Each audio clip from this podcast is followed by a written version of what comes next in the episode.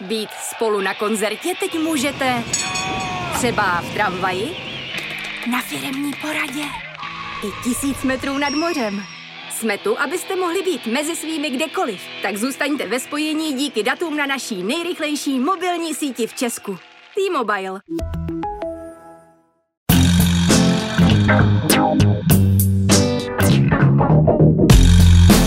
Je pátek 3. listopadu, 618. den od ruského vpádu na Ukrajinu. Právě jste si zapnuli stopáž, podcast, který se snaží ukázat, jak naše online životy čím dál tím víc ovlivňují to, co prožíváme offline. Mé jméno je Jan Kordovský a tenhle týden mě pobavilo, jak se z obyčejné krabice dá poznat, jestli se nějakému online biznisu daří nebo ani moc ne. Moje objednávka z Asosu přišla nejenom se starým logem ex Twitteru, ale hlavně i s ikonkou Google+. Ten svoje brány zavřel na začátku roku 2019. Kromě představ o velikosti Asosího skladu na krabice jsem si tenhle týden povídal s expertem na odstraňování oxidu uhličitého z atmosféry. Juraj Francouz z České geologické služby mi trpělivě vysvětluje, jak tahle technologie funguje a jak nám v budoucnu může pomoct se snižováním tohoto skleníkového plynu v atmosféře. A jako se vším, co zní až moc dobře, i tahle technologie má samozřejmě i řadu svých ale. Ale ještě předtím jsem pro vás jako každý týden vybral přehled těch, alespoň podle mě, nejzajímavějších zpráv z uplynulého týdne.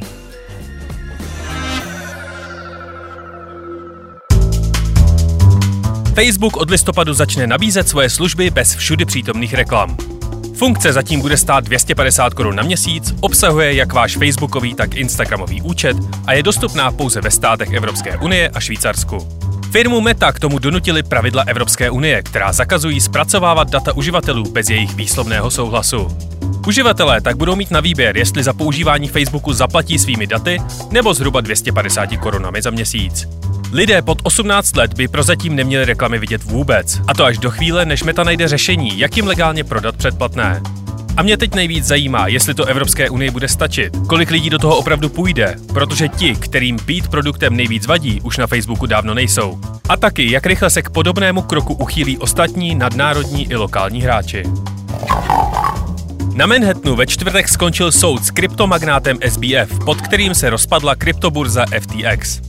Jeho obhajba postavila argumenty na tom, že Sam Bankman-Fried byl zapálený do matematiky, neměl žádné zkušenosti s opravdovým biznesem a nikdy nikomu nepřikázal spronevěřit jakékoliv peníze. Obžalba naopak tvrdí, že burza byla pečlivě vybudovaná pyramida lží a falešných slibů. Verdikt poroty, která se skládá z devíti žen a tří mužů, se do uzávěrky stopáže zatím neobjevil. Firma WeWork, která se proslavila nápadem pro najímání luxusních kanceláří na coworkingovém konceptu, se podle Wall Street Journal chystá vyhlásit bankrot. Během tohoto roku jejich akcie spadly o 96% a firma není schopná platit obří dluhy, které dosahují téměř 16 miliard dolarů. Ještě v roce 2019 byla údajná hodnota WeWork 47 miliard dolarů. A ex-Twitter má na základě výpočtu výplaty z podílu firmy svým současným zaměstnancům hodnotu 19 miliard dolarů. Méně jak polovinu, než co za firmu Elon Musk před rokem zaplatil. Říjen měl v Klementínu průměrnou teplotu 14,1 stupně, což je nejteplejší říjen od začátku měření v roce 1775. Je to druhý rekordně teplý měsíc v řadě. Britský supermarket Sainsbury's začal prodávat ananasy bez listů. Ananasy tvoří 20% světového obchodu s tropickým ovocem a listí může tvořit až 80% jejich celkového objemu. Během transportu se tak ušetří množství emisí a listí se lokálně rozemele na potravu pro zvířata. A panamský průplav musí kvůli extrémnímu suchu omezovat počet lodí, které můžou za den skrz kanál projet. Jezero Gatun, které slouží jako zdroj vody pro stavidla, zažívá nejsuší říjen od roku 1950, kdy se začala jeho hladina měřit. Z původních 38 lodí za den se v pátek snížil počet na 25 a do února bude postupně klesat až na 18 lodí za den.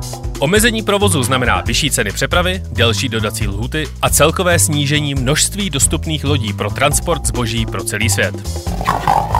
A co se stalo ještě? Apple ukázal nový čip M3. Kanada v pondělí zakázala používání čínského výčetu a ruského antiviru Kaspersky na státních zařízeních. Podle slovníku Collins je výraz AI slovem roku. YouTube začalo blokovat blokování reklamy. Disney za 8,5 miliardy dolarů kupuje zbytek podílu ve streamovací službě Hulu. Po čtyřech týdnech na útěku se v Pensylvánii podařilo uspat a vrátit do výběhu prase Kevin Bacon. A profesor stavebního inženýrství z Iránu vybalancoval věž postavenou ze čtyř melounů. Utvořil tím světový rekord, protože nikdo jiný v historii lidstva zatím takový úkaz nepovažoval za pokoření hodný. A stalo se toho samozřejmě mnohem víc. Od války na Ukrajinu přes bombardování civilistů v Gaze až po tři roky nepodmíněně pro Dominika Ferryho. Analýzy a názory na všechno si můžete číst každý den na Seznam zprávách.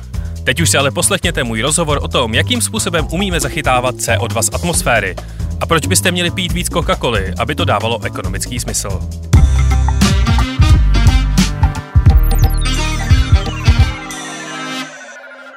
Pokud stopáž pravidelně posloucháte, určitě jste si v úvodním přehledu zpráv všimli mého pravidelného fňukání o dalších teplotních rekordech, mizejícím ledu nebo utrápených ledních medvědech.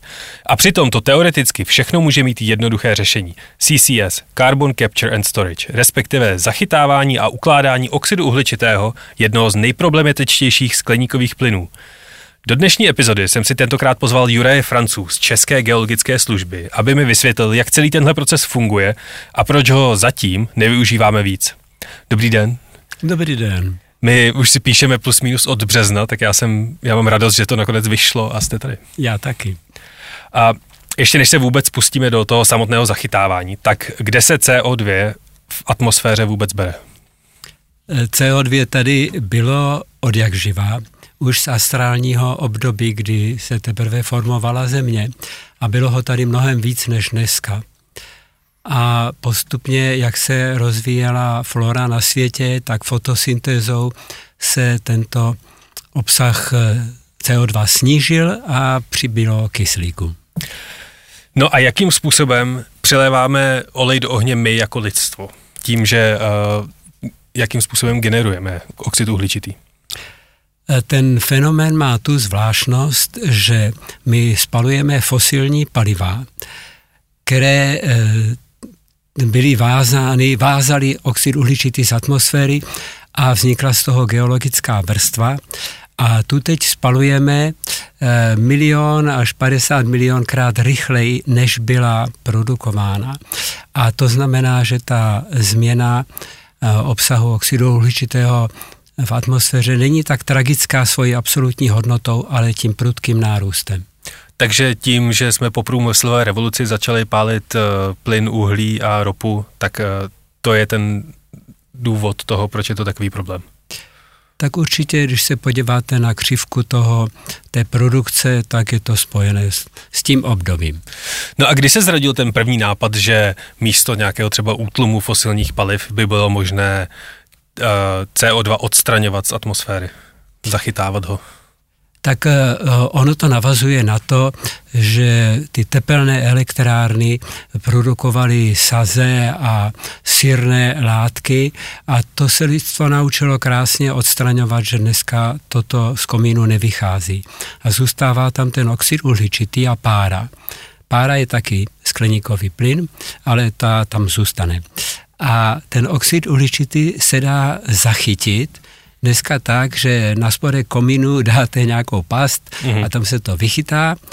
E, není to skapalnění, je to stlačení na superkritický stav, to znamená, už to nerozeznáte, e, jestli je to kapalina nebo plyn, ale je to hodně husté.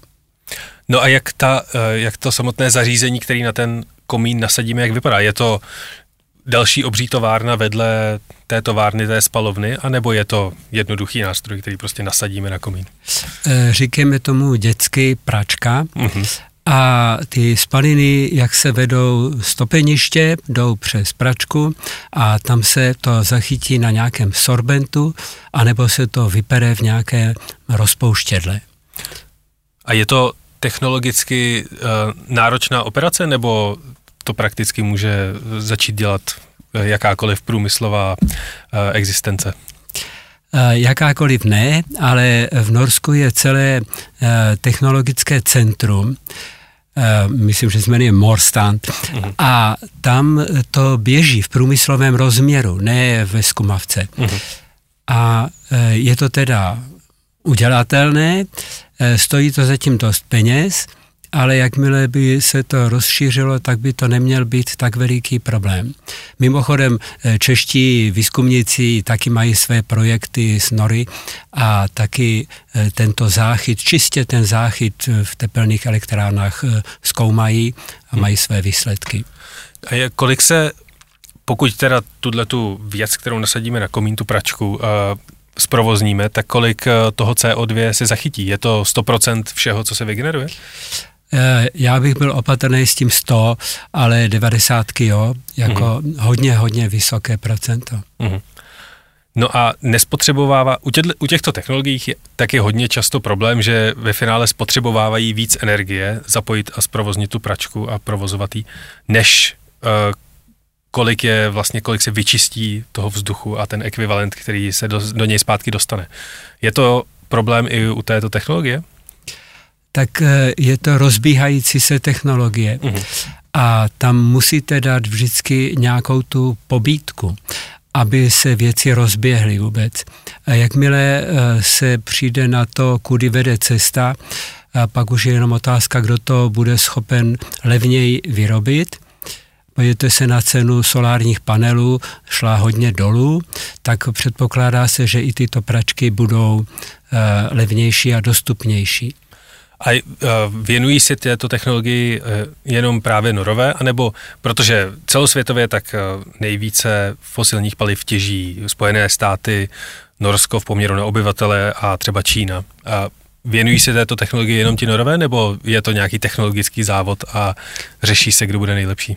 Tak je typické, že USA a Kanada jsou na čele, mm-hmm. protože z nějakých důvodů oni prostě jsou vždycky o kousek vpředu. A teďka je dobíhají Číňané, eh, což je takové eh, překvapující, ale oni v tom cítí velkou příležitost, že oni budou levnější než ti američani a norové a že budou nabízet levnější eh, pračky. Takže to vlastně chtějí využívat jako obchodní artikl a nejenom na čištění vlastního ovzduší, ale i na vývoz jakožto technologii těch praček. Jedno s druhým. A samozřejmě, když CO2 zachytíme, tak eh, nezmizí ve vzduchu, protože tomu jsme právě zabránili úspěšně. Jaký je ten finální produkt toho, co ta pračka zachytí? No, a, tak eh, existují různé technologie, co s tím. A, ta Eh, průmyslové využití toho CO2 jako suroviny je samozřejmě důležité a je to zaběhaná věc. Eh, například etanol a metanol se vyrábí taky z CO2 a další, spousta dalších chemických látek, eh, ale zatím ta poptávka po tomhle není tak velká, že by to dovedla vyřešit ten skleníkový efekt. A největší naděje se nebo potenciál se vkládá do geologického ukládání eh, do hlubokých vrstev zemské kůry. Takže vezmeme, my skapalníme ten plyn, respektive uděláme z něj uh, superkritický, superkritický uh, materiál a následně ho nějakou trubkou dostaneme zpátky do, zpátky do země, kde je uložený. Je to tak. Tam je takové mm, kouzelné číslo, že z tisíce litrů vám vznikne méně než 3 litry uh-huh. po tom slačení. Tři, eh, tisíc litrů plynu uh-huh. CO2 eh, slačíte na superkritických 2,8 litrů. Můžete to říkat milionu litrů, uh-huh. nebo tak.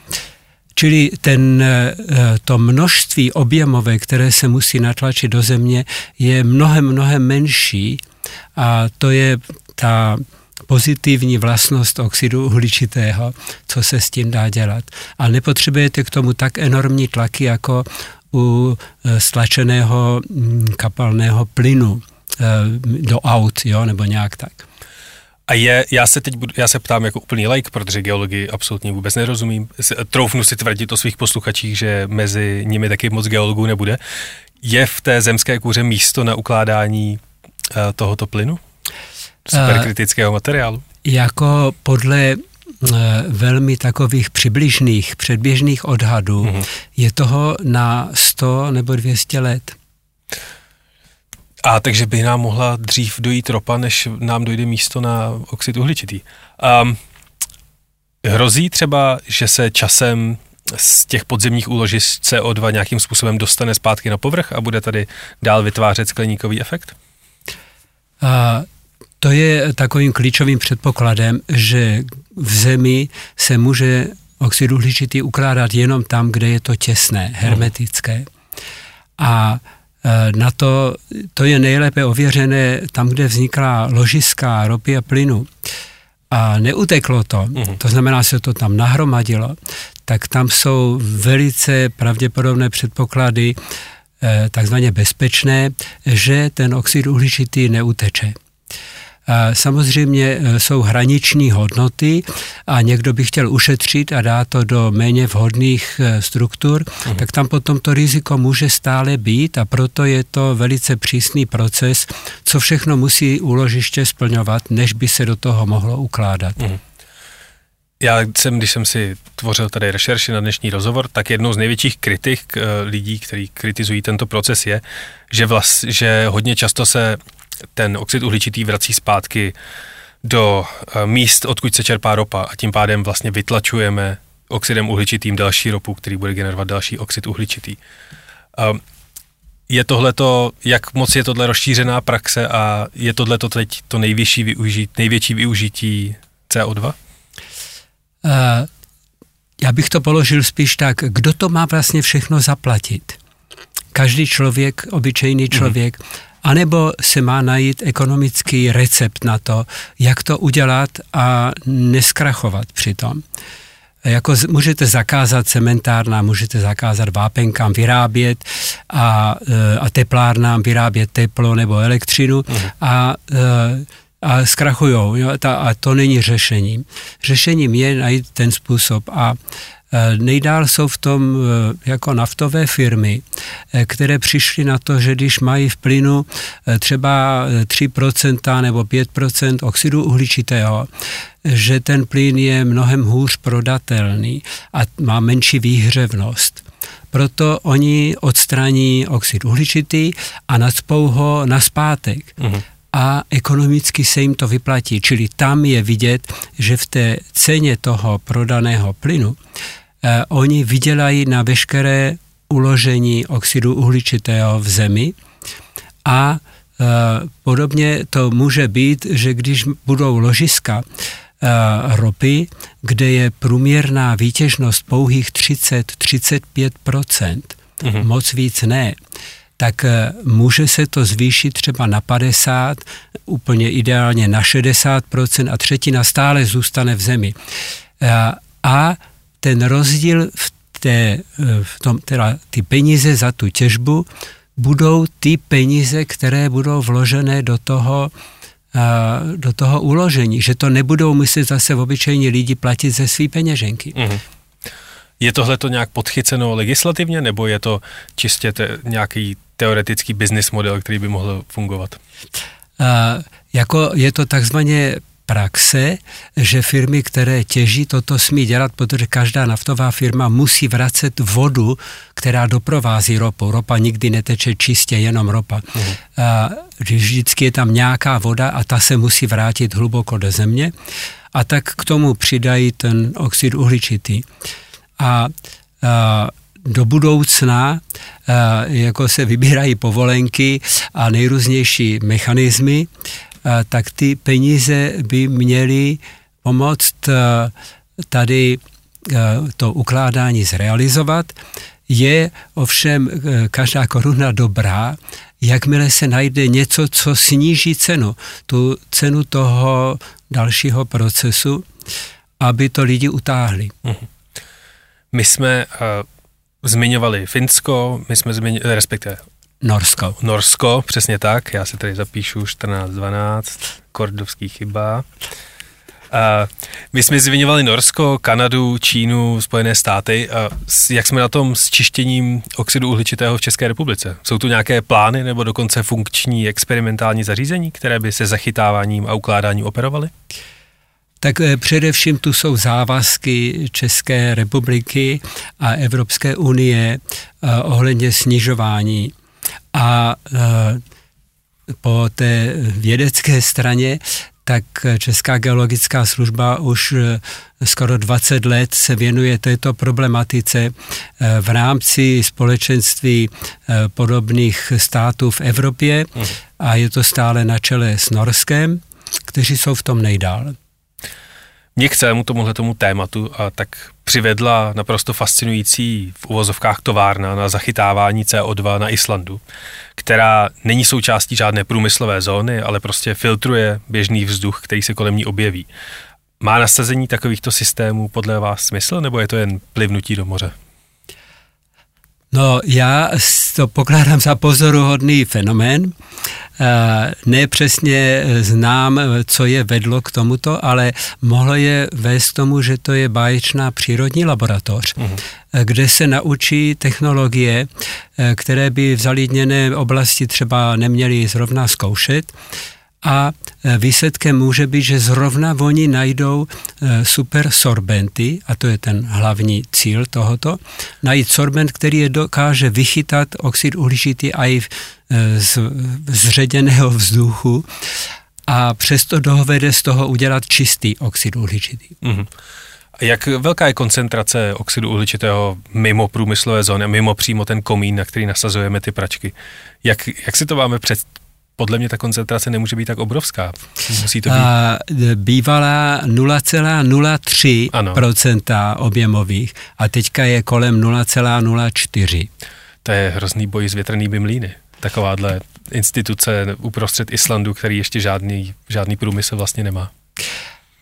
Já to stále pokládám, že tam se jedná o technologickou hmm. laboratoř. Hmm. Uh, tím, že je to laboratoř, tak eh, předpokládám, že jejím cílem je v budoucnu generovat nějaké peníze a zisky, protože stejně ve finále o tom všem uh, generování a ukládání CO2 je. A předpokládám, že to může být dobrý biznis, vzhledem k tomu, jakých cílů musí firmy a státy dosáhnout, aby mohly vykázat snižování svých emisí. Funguje CCS i tímhle způsobem, že firma vypustí škodliviny, ale nakoupí si čištění emisí od firmy, která provozuje jednu z těch praček? Tak eh, určitě vzniknou nové firmy. Nebudou to ty stávající firmy, eh, že by to eh, oni začali taky dělat tady to. To je taky rozumnější, aby se vypěstovaly firmy, které budou to umět.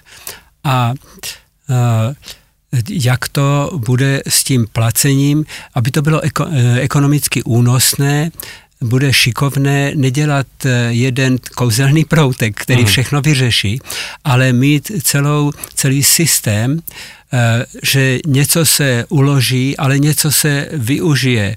Eh, já můžu říct takový eh, legrační příklad. Coca-Cola pere CO2, který je na podobném principu mhm. separovaný, očištěný a potom je daný do té kofoly Coca-Coly a podobně, mhm. anebo ovoce, anebo potraviny se balí v oxidu uhličitém v atmosféře, aby líp vydrželi. Takže spousta takových drobných průmyslových činností musí být navěšena na tom generálním. Uh-huh. A potom je jedna věc, o které jsme nemluvili, a to je transport. Uh-huh. Musí být vyřešené, že producent bude nějak spojený s úložištěm a nejefektivnější je potrubí. A to je jako hodně kopání, uh-huh. hodně kilometrů, tak to je eh, na dlouhý lokty a eh, vyvíjejí se dneska už bezpečná auta s cisternama, a jak jsem říkal, to stlačení je enormní, mm. čak, čili ta eh, jedna nákladák může uvést produkci opravdu velkou. A lodě, úplně nový typ lodí, eh, který eh, Číňany mají už dvě super lodě na tento účel vybudované, aby mm. to vozili po oceánech. Takže ten transport bude muset být vyřešený a to všechno vytvoří zcela nové průmyslové odvětví. Mm. My, než jsme zapnuli mikrofony, tak samozřejmě, jak to u podcastu bývá, eh, nejlepší konverzace je vždycky před a potom, co se, eh, než běží na nahrávání. Vy jste zmiňoval, že Norsko sází ve své nějaké dlouhodobé strategii na to, že bude tím evropským zpracovávatelem oxidu uhličitého. No, eh, Norové přišli na to, že hmm. na nějakém ložisku opravdu musí z toho plynu, zemního plynu odstranit oxid uhličitý a protože to tam měli dobře proskoumaný, tak oni dali do jiného horizontu, kde byla jenom voda, mm-hmm. prostě šoupli ten oxid uhličitý. Mm-hmm. A zbavili se ho tím a je tam utěsněný a nebublá jim nahoru. A tak přišli na to, že no tak to bychom mohli dělat i pro jiné a e, budeme během 20-30 let budeme končit ze v Severním moři s ropou a plynem. Musíme si najít nějaký zdroj obživy. Tak e, co kdybychom pro Evropskou unii ukládali všechny jejich emise, natahali trubky a ukládali to v Severním moři našimi zařízeními. Hmm.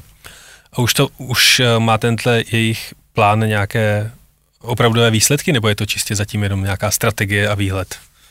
Eh, no tak eh, jsou to projekty. Uh-huh. Momentálně běží projekt, v kterém jsme taky zapojeni a spousta evropských zemí, který právě má říct, kudy by se po Evropě mohlo trubkovat uh-huh. a transportovat ten oxid uhličitý, když se nasadí ty pračky.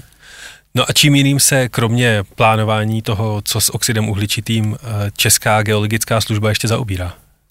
Ano, tak eh, tradičně se zabývá tím, že se snaží chápat eh, geologickou stavbu celé České republiky, ale taky spoustu dalších zemí, protože pracujeme eh, v Etiopii a Nikaraguji a já nevím, kolika dal, Mongolsku, dalších zemích. A tam je nejdůležitější to, že my nejsme omezeni průzkumným územím nebo dobývacím prostorem mm. jako firmy. A proto náš výzkum je přesahuje eh, tyto eh, parcely, které jsou pro určitou a zase ne pro jinou firmu. Mm. No a co by měl člověk vystudovat, nebo co by ho mělo bavit, pokud by chtěl v České geologické službě pracovat?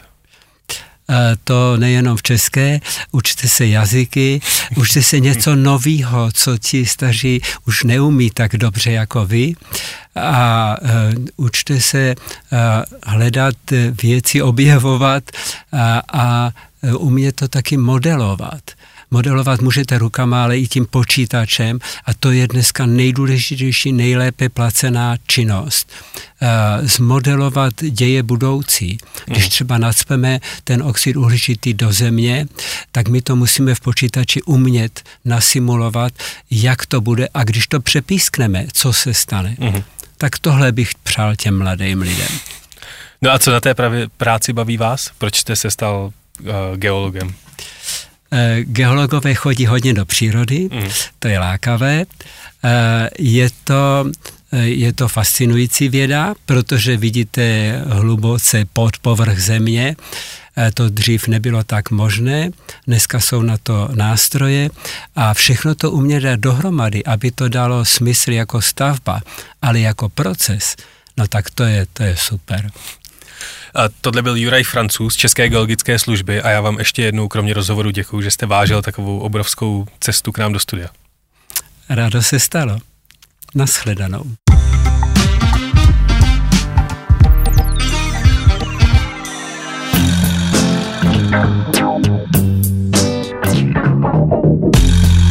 A to je ode mě pro tento týden zase a opět znovu všechno. Díky za fotky vašich hodinek a vzpomínky na retro konzole za minulou epizodu. Dělá mi to velkou radost. Taky se mě v e-mailech často ptáte, kam jsem zmizel z ex-Twitteru. A pravda je taková, že víceméně nikam. Mastodon, Blue Sky ani Threads se zatím nepodařilo rozjet tu energii, kterou původní Twitter měl. Takže ať jsem všude, zatím nejsem nikde. Má to ale jeden velmi pozitivní důsledek, který vám doporučuji zkusit. Moje mentální rozpoložení a stav je na tom díky úplné absenci sociálních sítích o dost líp, než když jsem doom scrolloval většinu svého ptělého stavu. Takže uvidíme, jestli a která z ex-Twitter alternativ dosáhne toho kritického stavu a případně se potkáme tam. Díky všem, kdo se o to zajímají a aktivně mi píší. Taky mi ta každodenní interakce tu chybí. Teď už jen díky za poslech, tradičně si užijte podzimní víkend a příští pátek opět v kyberprostoru. A náhodný fakt nakonec tento týden vzniknul ve spolupráci s Martinem Velkem z časopisu Letectví a kosmonautika, který mi pomohl fact-checknout tenhle ten detail. Během studené války Spojené státy vyvinuli a létali s nadzvukovým letounem SR-71. Ten byl schopný letět až 3,5 tisíce km v hodině.